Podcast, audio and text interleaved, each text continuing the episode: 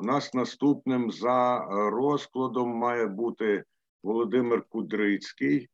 Він виконує обов'язки голови правління НЕК Укренерго. Є пан Кудрицький серед Так. тих, хто приєднав?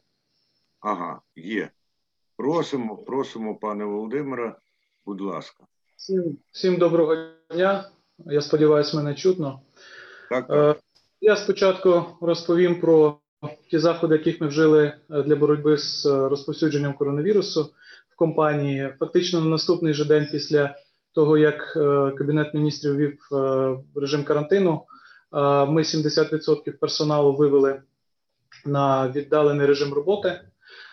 Наразі у нас тільки 15-18% людей працюють на робочих місцях. І це ми говоримо за всю країну. Тобто, у нас зараз фактично на робочих місцях працює оперативний персонал підстанцій, наших 105, які розташовані на контрольованій території України. Е, Працюють ремонтно-експлуатаційні центри, е, е, чергові бригади ремонтні, працюють диспетчери і на роботі також е, вся решта працівників знаходяться на віддаленому режимі вдома. При цьому нам вдається забезпечувати нормальне функціонування всіх підрозділів і е, робити так само ремонтну кампанію, продовжувати як і раніше. І е, також ми не зупиняли е, виконання своєї інвестиційної програми. Ми добудовуємо е, великі об'єкти, які мають бути здані в цьому році. Це, зокрема, підстанція е, нова в Луганській області, Кремінська. Це е, нова лінія е, напругою 750 кВт е, ЗАЕС Каховська і інші проекти. Е, Вони продовжують е, з певними обмеженнями, звичайно, але е, продовжують реалізовуватися.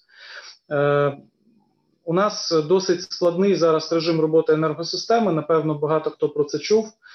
При падінні попиту, який спричинений зменшенням обсягу промислового виробництва і ще посилений коронавірусом, у нас при цьому спостерігається велике зростання виробництва електроенергії з відновлюваних джерел.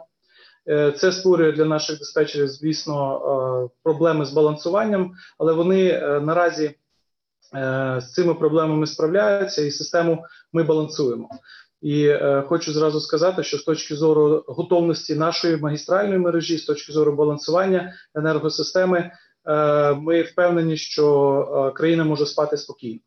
Е, разом з цим е, у нас е, на ринку електричної енергії, взагалі в нашій галузі, наростає криза неплатежів і криза заборгованості. І тільки частково вона викликана коронавірусом, який просто її посилив. Насправді у нас наклалося декілька факторів, чому ці борги почали з'являтися. Перше, це перевиробництво електроенергії і модель покладення спеціальних обов'язків на ринку електроенергії, через яку ми спостерігаємо високу волатильність цін на оптовому ринку електричної енергії. От зовсім нещодавно ці ціни оновили історичний мінімум 600 гривень за мегаватт годину, е, який е, є фактично нижчим за собівартість більшості генеруючих установок в нашій країні. Е, в таких умовах, на жаль, не працює, скажімо так, е, як е, належить е, весь ринок електричної енергії. Е, Гарантований покупець, який забезпечує виконання спеціальних обов'язків для населення і для виробників з ВДЄ, е, не накопичує достатньо коштів для того, щоб е, для того, щоб з прибутку покривати ці- ці компенсації, і е, навіть е, має дефіцит, е, який має, має покриватися з нашого тарифу, з тарифу НЕК «Укренерго». Проблема в тому, що в нашому тарифі на 2020 рік передбачено на компенсацію гарантованому покупцю 700-800 мільйонів гривень на місяць. А рахунки, які нам виставляє гарантований покупець, е, вони е, в рази більші і складають 2-2,5 мільярди гривень.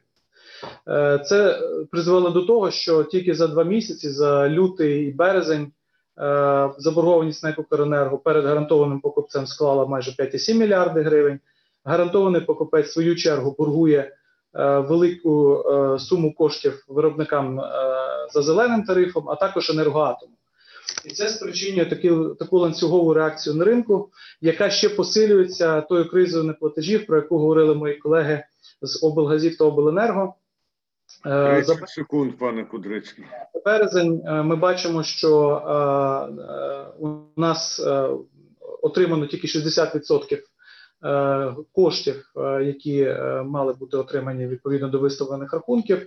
І за перші дні квітня ми бачимо, що тенденція до зниження платежів е, вона е, зберігається. І за перші дні е, квітня е, цей рівень збору коштів впадає до 52 приблизно. Тому, звичайно, е, якщо не буде досить швидкого виходу е, економіки з режиму карантину, е, це може спричинити великі ризики для енергосистеми в цілому. Дякую.